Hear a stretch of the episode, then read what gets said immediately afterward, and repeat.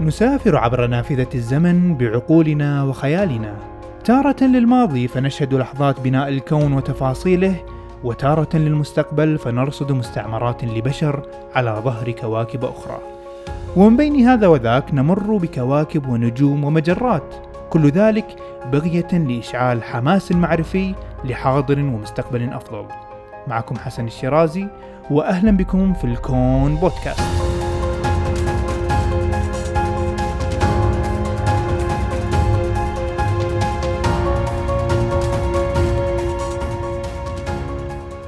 السلام عليكم.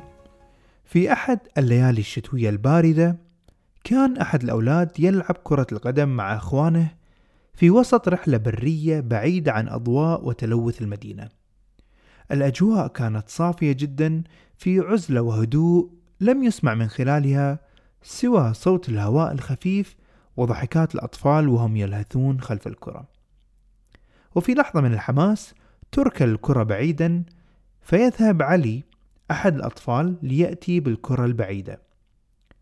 وبعد أن ابتعد قليلا والتقط الكرة ليهم بالرجوع فجأة في لحظة ممزوجة بين الفضول الفطري والدهشة من سواد السماء الحالك طرأ على تفكير ذلك الصبي تساؤل.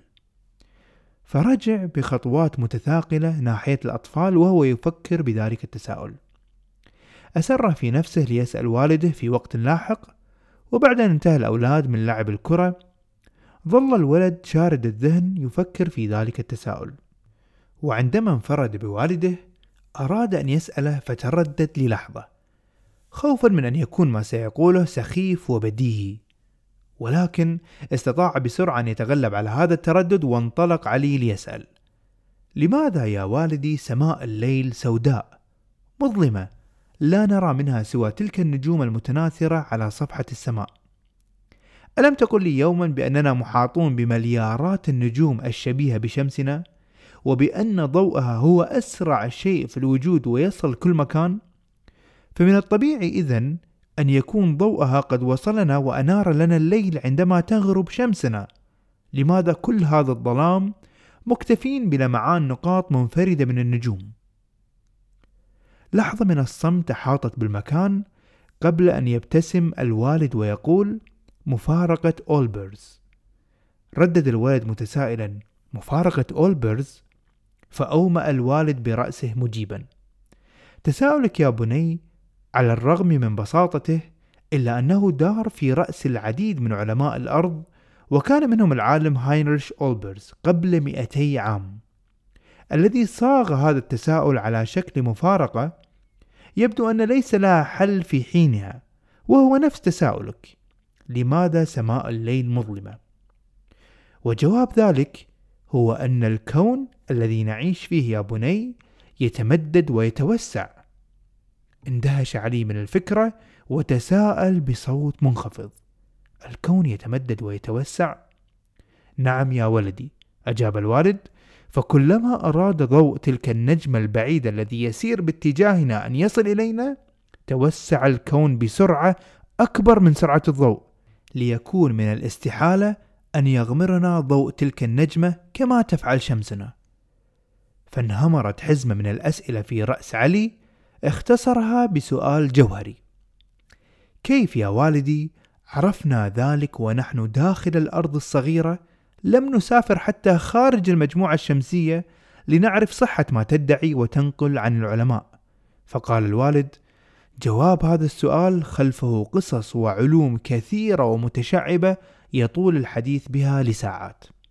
يسعدني أن نتناولها معا في وقت لاحق وتحمس علي لسماع هذه القصص قبل أن يذهب إلى النوم ويختم ذلك اليوم الجميل.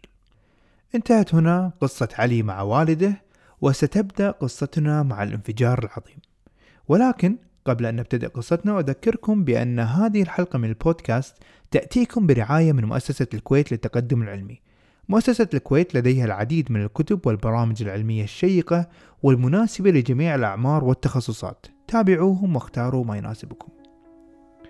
والآن لنذهب في رحلة علمية تاريخية حول أصل فكرة الانفجار العظيم لتشكيل بنيتها وما يحيط بها من تساؤلات والغاز منها ما تم حله ومنها ما ينتظر تأكيد العلم أو نفيه.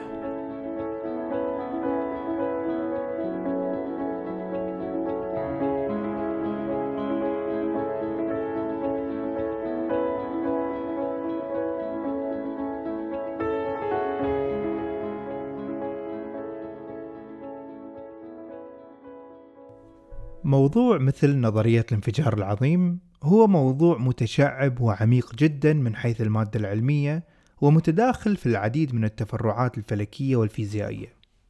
ففي هذه السلسلة من الحلقات راح تشوفون من المهم عشان نستوعب هذا الموضوع بصورة شاملة بعيدا عن الطرح السائد اللي بالعادة يتكلم عن أسماء رنانة مثل ادوين هابل وأينشتاين لا راح نشوف إن في مواضيع سابقة مهمة جدا إن نتكلم فيها أساسية في فهم النظرية. مثلا موضوع كيفية بناء السلم الكوني أو المسطرة الكونية اللي راح نتكلم فيه اليوم. بمعنى كيف استطاع العلماء حساب أبعاد النجوم وكيف عرفنا إن أساسا توجد مجرات في الكون غير مجرتنا اللي نعيش فيها وحسبنا أبعادها ونحن داخل الكرة الأرضية. لاحقا راح يكون من الضروري نتكلم في الأشعة الخلفية الكونية وإسهامها في ميدان نظرية الانفجار العظيم بالإضافة لأعمال إدوين هابل وأرصاده بالكشف عن توسع الكون تماشيا مع نظريات أينشتاين في الجاذبية حينها. وقليلا قليلا راح نقدر نبني تصور أن كيف توصل العلماء عبر الزمن لمثل هذه النظرية اللي تفسر لنا نشأة الكون بثبات وأدلة راسخة جدا. وفي مراحل مختلفة من الحلقات راح نشرح وجود بعض المشاكل في هذه النظرية اللي تحتاج للحلول وكيف تم معالجتها والجزء المتبقي من المشاكل اللي لا زال تحت الدراسة في أيامنا هذه. وأهم ما نبتدئ فيه هذا الموضوع أن نبين أي نوع من العلوم هذا اللي مهتم في نشأة الكون. فهناك كما نعلم أقسام متعددة في علم الفلك. كل منها معني بدراسة موضوع من الموضوعات سواء كانت الكواكب أو النجوم أو المجرات أو كيمياء أو فيزياء التفاعلات في قلب النجوم والكثير من الأقسام الأخرى. وإذا كنا نريد أن نخوض في بدايات الكون وما يعرفه العلم عن تلك الحقبة من بداية كل شيء بداية الزمان والمكان وكل ما تراه من حولك وما يسمى بنظرية الانفجار العظيم وكيفية توسع الكون وصولا إلى الحاضر بل وحتى دراسة مآلات ونهايات الكون الفيزيائية فهذا كله يندرج تحت علم يسمى بعلم الكونيات والذي يطلق عليه بالإنجليزية كوزمولوجي هذا الفرع من العلوم اهتماماته ومقاصده كانت موجودة منذ قديم الزمان عند مختلف الحضارات وتعاقبها عبر الزمن. فالاهتمام بأصل الكون وحجمه وشكله وطريقة تغيره وما بين إذا كان الكون نهائي له بداية وله نهاية أو كون لا نهائي قد خاض في هذه المسألة القدماء عقليا وكلاميا. أما من الناحية التجريبية العلمية فالنظرة للكون بدأت تتغير تدريجيا شيئا فشيئا في المعرفة البشرية تتطور وذلك بعد تثبيت نموذج مركزية الشمس. فعندما أدرك الإنسان وأصبح من ضمن معرفته بأن الشمس هي مركز المجموعة الشمسية وليست الأرض تطورت المعرفة وتدرجت أكثر من ذلك بكثير. ثم تدرجت مع اكتشاف التلسكوب وصياغة قوانين نيوتن للحركة، وعلى المستوى التجريبي كان لابد للعلم أن ينتظر ويليام هيرشل ليتابع بجدية مشروع قياس أبعاد النجوم داخل مجرتنا من خلال لمعانها في تلسكوبه الكبير جدا في ذلك الوقت والذي كان يستخدمه من منزله. في قصة جميلة جدا مفصلة ذكرتها في ثلاث حلقات سابقة أدت لاكتشاف كوكبي نبتون وأورانوس هذه القياسات التي اشتغل فيها هيرشل وعمل الكثير من الفلكيين من قبله ومن بعده بتحسين هذه القياسات اللي راح نمر عليهم في سلسلتنا بينت بأن الكون الذي نعيش فيه كبير بدرجة لم تكن متصورة سابقا. وفيه أجرام على شكل السحب اللامعة غير معروفة طبيعتها وغير معروفة أبعادها كذلك مثل سحابة ماجلان الكبيرة والصغيرة التي كان يعتقد بأنها جرم عادي داخل مجرتنا. والشيء بالشيء يذكر بأن من أوائل من لاحظها وسماها باللطخات السحابية هو العالم الفلكي الفارسي عبد الرحمن الصوفي عام 964 للميلاد. وهي ذات الأجرام التي سماها إيمانويل كانت بالجزر الكونية Universal Islands. ولكن لم يكن أي منهم يستطيع اكتشاف أن هذه الأجرام ما هي إلا مجرات قائمة بحالها خارج مجرة درب التبانة. يعني في حينها كانوا يخلطون بين مسمى آه، السديم والسدم ما بين السدم اللي نطلق عليها اليوم سدم واللي هي مصانع للنجوم وما بين المجرات كانوا أيضا يطلقون عليها سدم. فكان هذا من الألغاز التي لم تحل في ذلك الوقت حتى العام 1920 بعد المناظرة العظمى اللي راح نتطرق لها في آخر الحلقة اليوم. ولكن قبل ذلك لنرجع بالزمن قليلا إلى الوراء إلى مفارقة أولبرز اللي ذكرتها في بداية الحلقة عن سماء الليل المظلمة. وليفترض بأن الضوء المنطلق من النجوم وعددها بالمليارات لابد أن ضوءها يغمرنا في كل الأوقات ولن تكون هناك سماء مظلمة. حل المعضلة كما ذكرت يكمن في حقيقة أن الكون يتمدد ويتوسع وفي توسع هذا حركة أسرع بكثير من سرعة الضوء القادم من النجوم. فكلما اقترب ضوء النجوم السحيقة في البعد من عندنا توسع الكون أكثر وبالتالي تكون الأمور كما نشهدها في الطبيعة الآن. ولكن هذا الجواب لم يكن متاح لأي عالم من العلماء أو الخوض فيه دون الفهم الشامل لبنية هذا الكون وطريقة عمله وشكله الحالي. وذلك بطبيعة الحال لن يتم إلا بفهم كيفية عمل قوى الكون وأهمها على الإطلاق الجاذبية. وقد اجتهد وحاول الكثير من الفلاسفة والعلماء عبر العصور لوضع تصور علمي لبنية الكون والفضاء وعلاقة الجاذبية بكل ذلك. ولكن كانت بصمة إسحاق نيوتن مميزة وفريدة جدا في فهم وبناء عمل الجاذبية. فبعد أن وضع قوانين الحركة الثلاثة التي وصف من خلالها كيفية حركة الأشياء من وصف للقصور الذاتي والفعل ورد الفعل والعجلة استطاع بذلك أن يرسم قانون الجاذبية العام فيكون بذلك قد وضع الأرضية المناسبة التي ممكن أن ننطلق منها لفهم شكل الكون. فبصمته التالية كانت بتعميم هذه القوانين من خلال التجرؤ بالقول بأن هذه القوانين قوانين كونية بمعنى أنها ليست خاصة فقط للقوانين الأرضية التي تحكم حركة الأجسام داخل الكرة الأرضية. فمثلا قوة الجاذبية التي تسقط التفاحة من غصن الشجرة إلى الأرض هي ذاتها القوة التي تبقي القمر منجذبا إلى الأرض بنسبة معينة وهي ذاتها التي نستطيع من خلالها فهم طبيعة العلاقة بين الأرض والشمس وهي الجاذبية وبهذا تكون الرؤية الكونية لدى نيوتن بشكل التالي وهي أن أحداث الكون من حركة النجوم والكواكب والمجرات وأي شيء داخل الكون كلها تتحرك على خشبة مسرح افتراضي. وهذا المسرح هو الفضاء التي تتحرك بداخله الأشياء. وهذا الفضاء أو المسرح ثابت ساكن لا يتحرك بينما جميع الأشياء الأخرى من أجرام وغيرها تتحرك فيما بينها وتحكمها قوانين الحركة المحكمة التي صاغها رياضيا على خشبة المسرح الافتراضية التي تمثل الفضاء بمعنى أنه لا يوجد أي رابط يجمع ويؤثر بين الفضاء والمكونات التي التي تتحرك فيه. الوصول لهذا التصور بحد ذاته إنجاز رهيب وعظيم يستطيع تفسير حركة معظم حركات الأجرام السماوية التي نرصدها بالعين المجردة.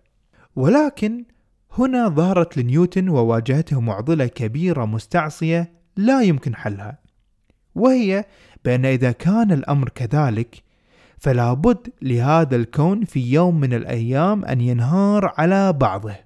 والسبب في ذلك هي قوة الجاذبية نفسها.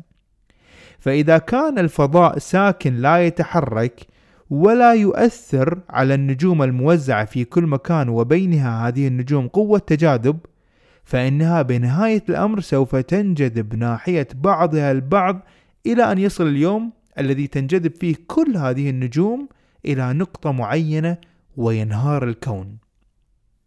مثال ذلك إذا كان لديك مجموعة من المغناطيسات الصغيرة ووزعتها في صندوق ثابت فإن حركة هذه المغناطيسات بعد فترة ستؤدي إلى انجذابهم معا وهذا حال النجوم في الكون الثابت. كلها ستتجمع في مركز واحد في النهاية وينهار الكون. فيبقى الحل الوحيد لهذه المسألة ولمفارقة أولبرز لسماء الليل المظلمة هو أن هذا الكون إما أنه لا نهائي في الحجم ليس له بداية أو نهاية أو أن هذا الكون يتمدد بسرعة كبيرة جدا جدا. ولكن لأن لا أولبرز ولا نيوتن قبله يملك من الأدلة والأدوات لهذا الادعاء فلم يتجرأ أي منهم بالقول بنتيجة تمدد الكون. لأنها لو تفكر فيها لوهلة فكرة تمدد الكون فكرة غير بديهية. بمعنى إذا فقط بنعتمد على حواسنا لإدراك هذه الحقيقة فمن الصعوبة بل الاستحالة في ذلك الزمن التوصل لهذه الحقيقة. فالشمس كل يوم تشرق وتغرب والقمر يدور بفلكه ودورانه التزامني المتكرر حول الأرض والنجوم مستقرة وتتكرر حركتها بنمط سنوي ودوري للناظر والراصد قبل مئات السنين. كل هذه المعطيات لا توحي ولا حتى بالإشارة بأن هذا الكون يتمدد. بل على العكس من ذلك فالبديهة أو التصور الأولي توحي بأن هذا الكون ثابت. فملخص المعرفة لدى العلماء في ذلك الزمن حول الأرض والمجرة والكواكب بأن الأرض كوكب من ضمن كواكب المجموعة الشمسية كلها تدور حول الشمس والشمس هذه نجمة من النجوم المتواجدة في مجرة درب التبانة بل إن كثيرا منهم حتى نهاية 1890 أو بداية 1900 كان يضع الشمس كنجمة في وسط مجرة درب التبانة. وهي المجرة الوحيدة في الكون وأكبر شيء في الوجود وكل ما يرى في السماء هو موجود بداخلها وهي حد الكون. ولكن هذه المعرفة مقبلة على التزحزح والتغير والتطور بعد أن تعرفنا على واحدة من أهم اكتشافات علم الفلك على الإطلاق على يد عالمة فلكية منسية في تاريخ العلم الحديث.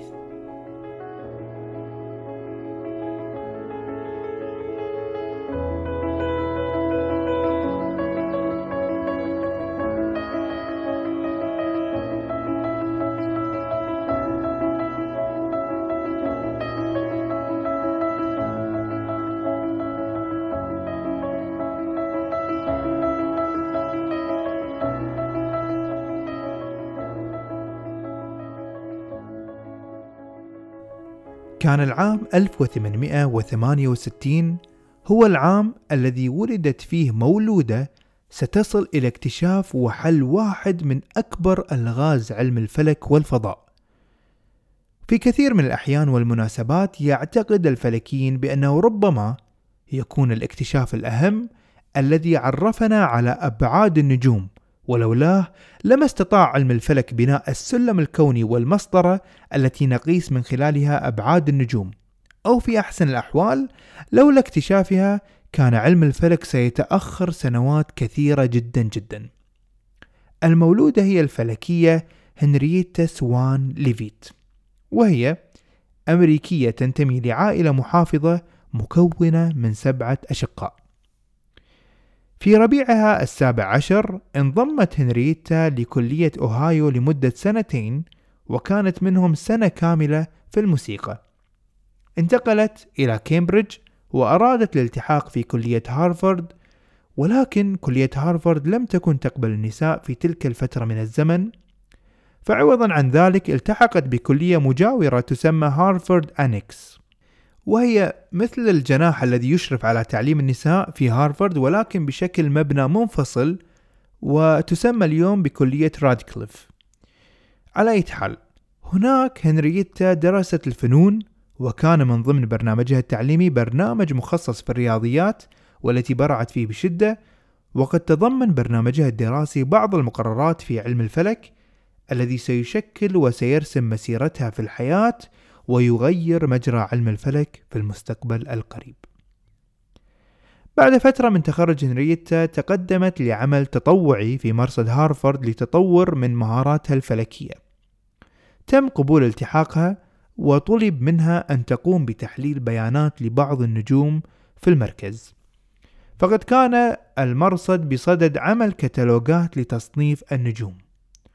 وطلب من هنريتا بالتحديد العمل على نجوم تتغير شدة سطوعها بدورات زمنية نمطية دقيقة جدا. هذه النجوم تسمى بالنجوم القيفاوية أو المتغيرات القيفاوية أو النجوم المتغيرة. العمل كان شاق جدا وصعب ويتطلب مهارة كبيرة في التحليل وأعين دقيقة لرصد الاختلافات في البيانات وتحليل الصور. انتهت بعد فترة من جزء من الأعمال ولكن لم تتمها وسافرت هنريتا مع عائلتها إلى أوروبا في العام 1896 لمدة عام كامل تقريبا. وبعد عودتها إلى أمريكا مرة أخرى حصلت على وظيفة في الفنون بعيدا عن الفلك والعلوم. وبعد خمس سنوات تقريبا يعود حنين البحث العلمي الفلكي إلى هنريتا.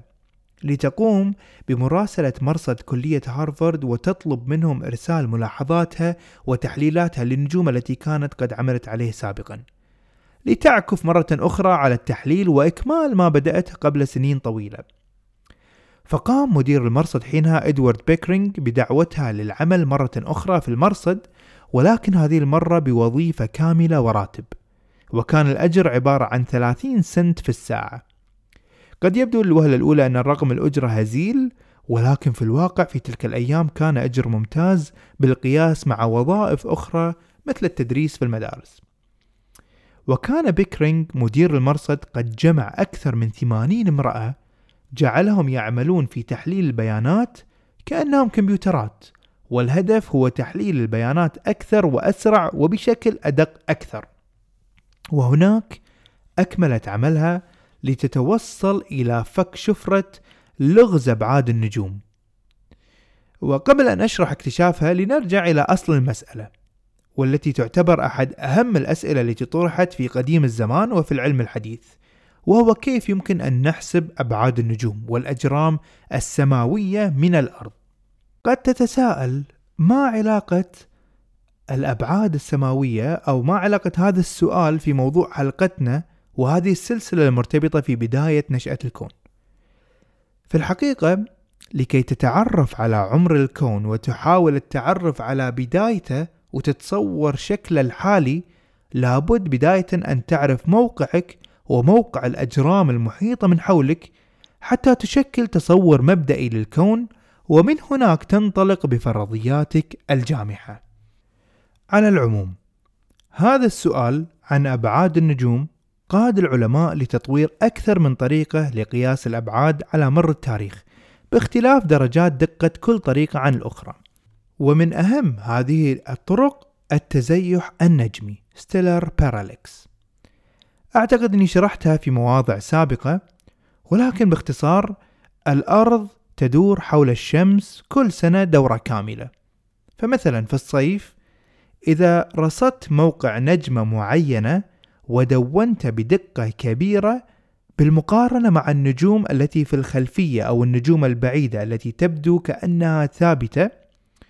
وبعد ستة أشهر من ذلك التوقيت ستنتقل الأرض إلى الجهة المعاكسة تماما لموقعك الأولي فحينها تسجل قراءتك بدقة لموضع نفس النجمة بالنسبة للخلفية. ستجد أن هناك اختلاف طفيف بين الموقعين وبقليل من علم الجبر ستستطيع حساب بعد هذه النجمة.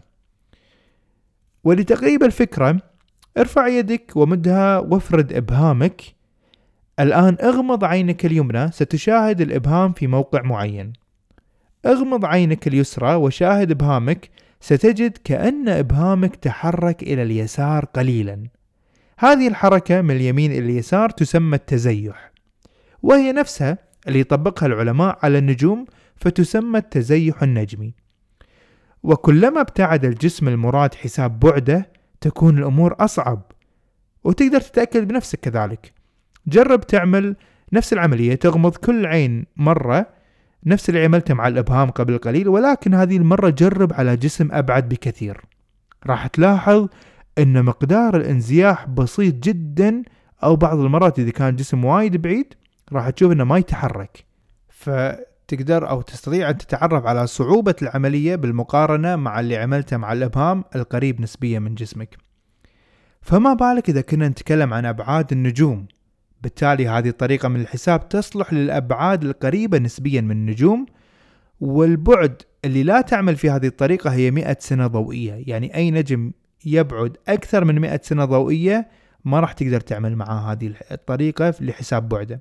كلما ابتعدنا أكثر تقل دقة هذه الطريقة إلى أن نصل لدرجة أن حتى لو سجلت قراءات كل ستة أشهر لنفس النجم لن تحصل على تغيرات مفيدة لتحديد الأبعاد فبالتالي تصبح طريقة غير مجدية. وهنا نرجع إلى هنريتا مرة أخرى وما اكتشفته في النجوم المتغيرة. النجوم المتغيرة والنجوم القيفاوية قد سبق وشرحتها في حلقة رقم 39 مجرة درب التبانة وجيرانها. شرحها هناك كان في صياغ معرفة بعدنا عن مركز المجرة وموقعها في درب التبانة. وهنا سأشرحها بزاوية مختلفة وبعمق علمي أكبر بقليل. النجوم المتغيرة هي نجوم شديدة السطوع تصل إلى ثلاثين ألف مرة أسطع من الشمس وكذلك كتلتها أكبر بكثير. ولكن ليس هذا ما يميزها. النجوم المتغيرة لديها نمط دوري معين في شدة سطوعها وخفوتها. يعني كأنها قلب ينبض يكبر ويصغر. بمعنى بعضها مدة دورة هذا السطوع شهر. ففي بداية الشهر تكون شدة السطوع للنجم خافتة وبعد أسبوعين يصل إلى ذروة السطوع واللمعان بطريقة لا تتصور. وبعد ذلك يخفت تدريجيا إلى أن يصل الحضيض من الناحية آه، اللمعانية أو من ناحية السطوع. ثم يبدأ دورة جديدة من السطوع للغمة ويخفت وهكذا. فهي نجوم غريبة جدا في طورها وفي حركتها هذه.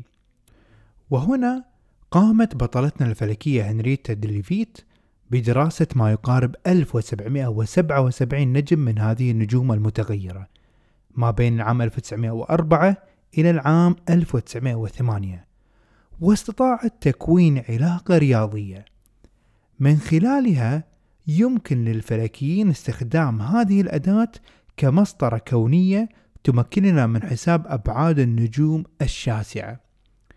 تفصيل العلاقة الرياضية كالتالي: هنريتا كانت تدرس النجوم المتغيرة في سحابة ماجلان، وبين قوسين هي مجرة قزمية قريبة منا ولكن طبعا هنريتا لم تكن تعلم بذلك بل كانت تظن أنها من ضمن إطار درب التبانة وبأنها أحد السدم التي داخل مجرتنا. عموما اللي لاحظته أن النجوم المتغيرة اللي فيها سطوع أعلى تحتاج إلى زمن أطول لإكمال دورتها من النجوم ذات السطوع الأقل. وهنا يكمن السحر اللي اكتشفته هنريتا. علاقة طردية مباشرة ما بين السطوع والمدة الزمنية. خلنا ناخذ مثال يبسط العملية ويساعد على الفهم بشكل أدق. فلنفترض أن عندنا نجمين متغيرين النجم X والنجم Y النجم X يتغير سطوعه كل 40 يوم. يعني دورته من الخفوت إلى القمة في السطوع إلى الخفوت 40 يوم. والنجم Y يتغير سطوعه كل 20 يوم.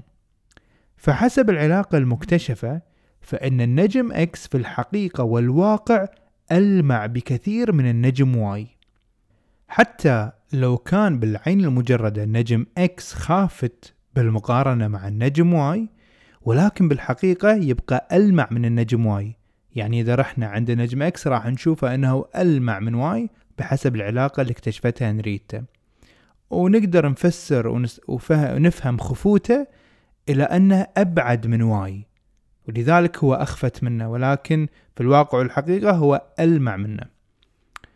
قبل هذا الاكتشاف أو اكتشاف هذه العلاقة كانت حدود وأبعد نجم نستطيع ويستطيع العلماء تحديد موقعه لا يتعدى المئة سنة ضوئية.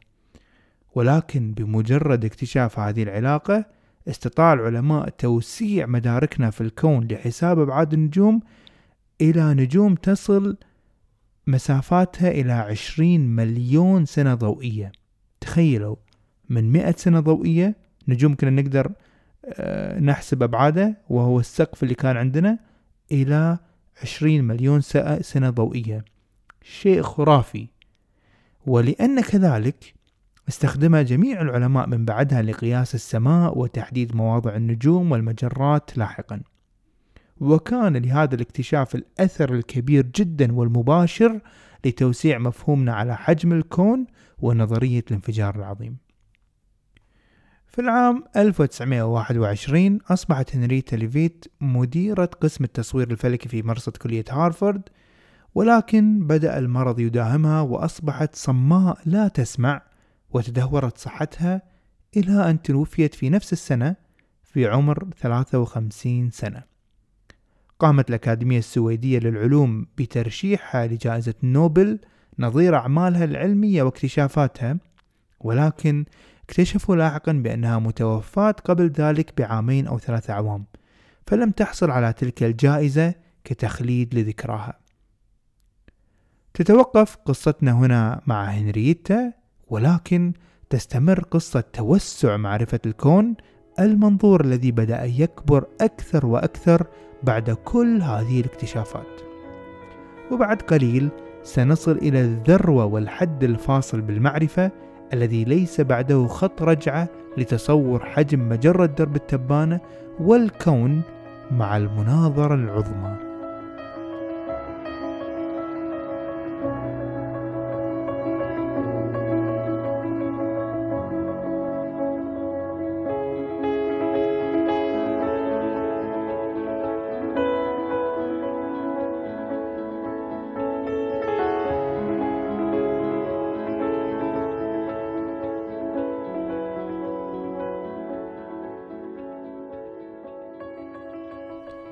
بعد اكتشاف هنريتا العظيم أصبح هناك معسكرين واضحين لدى العلماء والفلكيين فيما يخص حجم درب التبانة وحجم الكون.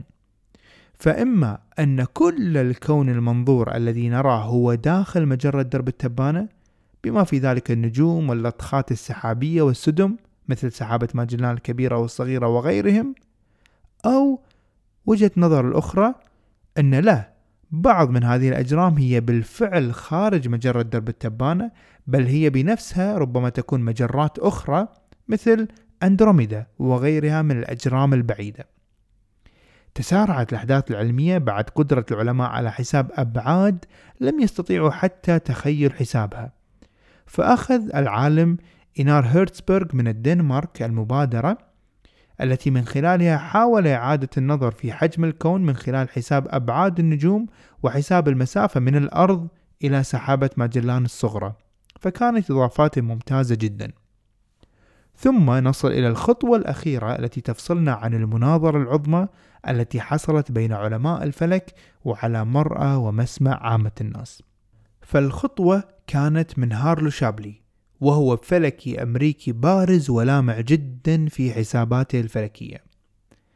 استطاع شابلي من خلال حساباته تبيان أن المجموعة الشمسية بالتأكيد ليست في وسط المجرة بل على الطرف. في طريقة شرحتها أيضا في الحلقة 39 شابلي أيضا قام بشيء مهم جدا.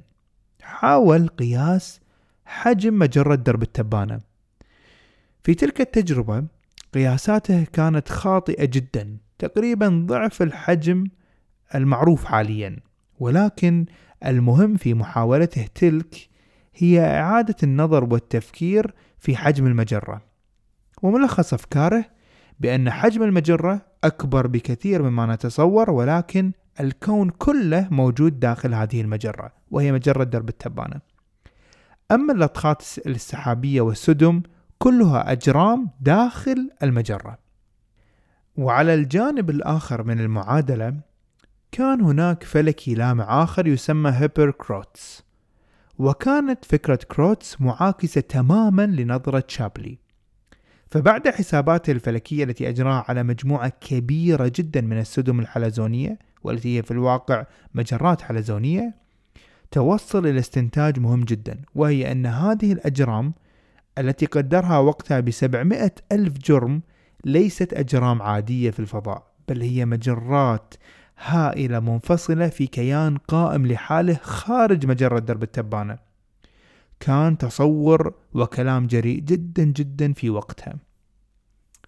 هذا التناقض والتعاكس في وجهات النظر العلمية والتي كانت تصدر من أقوى الفلكيين في وقتهم أدت لحاجة لمناظرة علمية بين الطرفين وهو الشيء الذي دعا له ونظمه المتحف الوطني للتاريخ الطبيعي في الولايات المتحدة عام 1920 ولأهمية هذه المناظرة سميت في علم الفلك بالمناظرة العظمى The Great Debate. طريقة المناظرة طبعا كانت راقية جدا بحيث أن كل طرف قام بتقديم محاضرة مدتها 40 دقيقة استعرض من خلالها كل الأدلة التي تقوي وجهة نظره العلمية. فقام شابلي وبين ما يعتقده بحجم المجرة الهائل والضخم جدا وبأن أكبر وبأنها أكبر مما كنا نعتقد حينها. ولكن ظل شابلي عن وجهة نظره بأن الكون يحتوي على مجرة واحدة وهي درب التبانة. بينما قام كيرتس وبين بالأدلة بأن هذه السدم التي كانت تسمى حينها ما هي إلا مجرات مثلها مثل درب التبانة. وفيما يخص الشمس كان رأي كيرتس بأن الشمس في مركز درب التبانة على عكس أيضا شابلي الذي بين في المناظرة أنها في طرف المجرة. ونرى هنا بما لدينا الآن واليوم من حقائق ومعلومات بأن كل طرف كان محق بشكل جزئي آه، في مناظرته. ففعلا حجم المجرة كبير جدا والشمس بطرفها كما أصاب شابلي. وأيضا فعلا كوننا مليء بالمجرات خارج درب التبانة كما أشار كروتس انتهت المناظرة وبكل تأكيد استمتع الجمهور حينها بالتفاصيل الغنية وبآخر التطورات العلمية. ولا شك بأن تلاقي الأفكار المختلفة والمتعاكسة خصوصا إذا كانت على أسس منطقية وعلمية لابد أن تنتج من خلالها إبداعات جديدة. ولكن لم يحسم شيء بنسبة 100% وكان من الواضح بأن العالم كان مقبل على ثورة فكرية قادمة فيما يخص حجم الكون. وهو موضوع حلقتنا القادمة في السلسلة حيث نخطو خطوة بخطوة إلى الأمام في بناء وترسيخ لفهم نظرية الانفجار العظيم. فحتى ذلك الحين لا تنسونا من دعواتكم الكريمة في هذا الشهر الفضيل وكونوا بخير وإلى اللقاء.